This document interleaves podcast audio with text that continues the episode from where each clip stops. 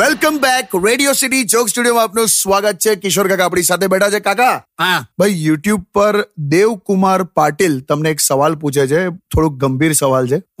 એવું કહે છે કે કાકા કે હું જોબ કરું છું અને કે મેં છે ને મેનેજમેન્ટની એક ભૂલ કાઢી હા. તો હવે કે મારી દરેક નાની નાની ભૂલો એ લોકો શોધવા મળ્યા છે. એવું જોઈલા દેવ. હું છે ને તને એક એક વાર્તા કહું. હું આવ્યું લા હપણ હભણા જેવું છે. એક છે ને એક રાજા હતો. હવે એમાં કોઈ પણ દરબારી હોય કે કોઈ સિપાહી હોય એનાથી કોઈ પણ ભૂલ થાય ને તો રાજા પાસે દસ કૂતરા હતા જે એકદમ ખૂંખાર હતા એકદમ ડેન્જર હા. રાજા શું કરે? એ કોઈની પણ ભૂલ થાય ને એને પકડીને સીધા પેલા દસ કૂતરાના પાંજરામાં ગાલ દે ને એટલે મારી જ નાખે એમ.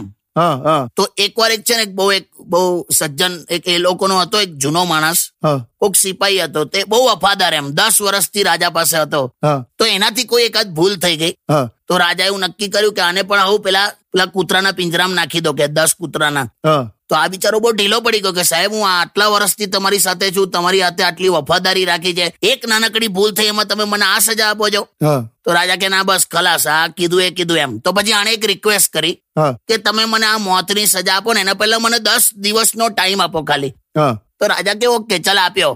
તો આણે શું કર્યું? પેલા જે કૂતરાઓનો જે કેરટેકર હતો એને જઈને મળ્યો ને એને કે કે મને આ કૂતરાઓ સાથે દસ દિવસ રહેવાનો મોકો આપો ને. તો કેરટેકરે આપ્યો.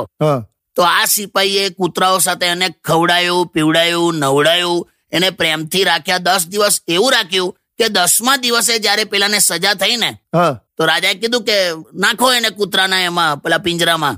તો કૂતરા આયા એની સામે પૂંછડી હલાવે એને ચાટવા મળ્યા પ્રેમ કર્યો.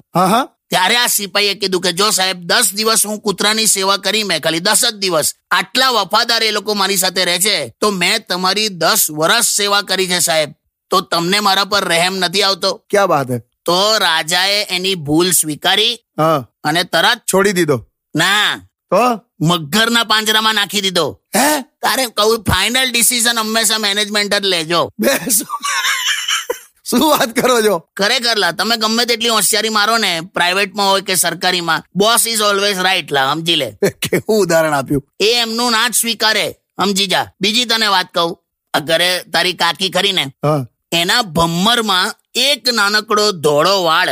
આવડા નાનકડા પ્લકરથી એવું પરફેક્ટ પૂચક લઈને ખેંચી કાઢે ને એ જ વ્યક્તિ આવડા મોટા ચીપિયાથી ભાખરી પકડીને પલટાઈ નથી શકતી બોલ.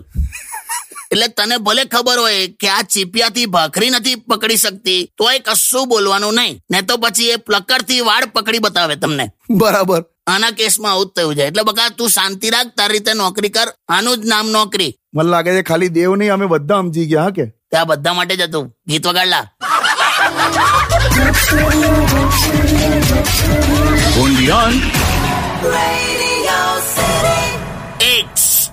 ભાઈ ઇન્સ્ટાગ્રામ પર રેડિયો સિટી અંડરસ્કોર ગુજરાતી આને ફોલો કરો સાહેબ. મજા આવી જશે.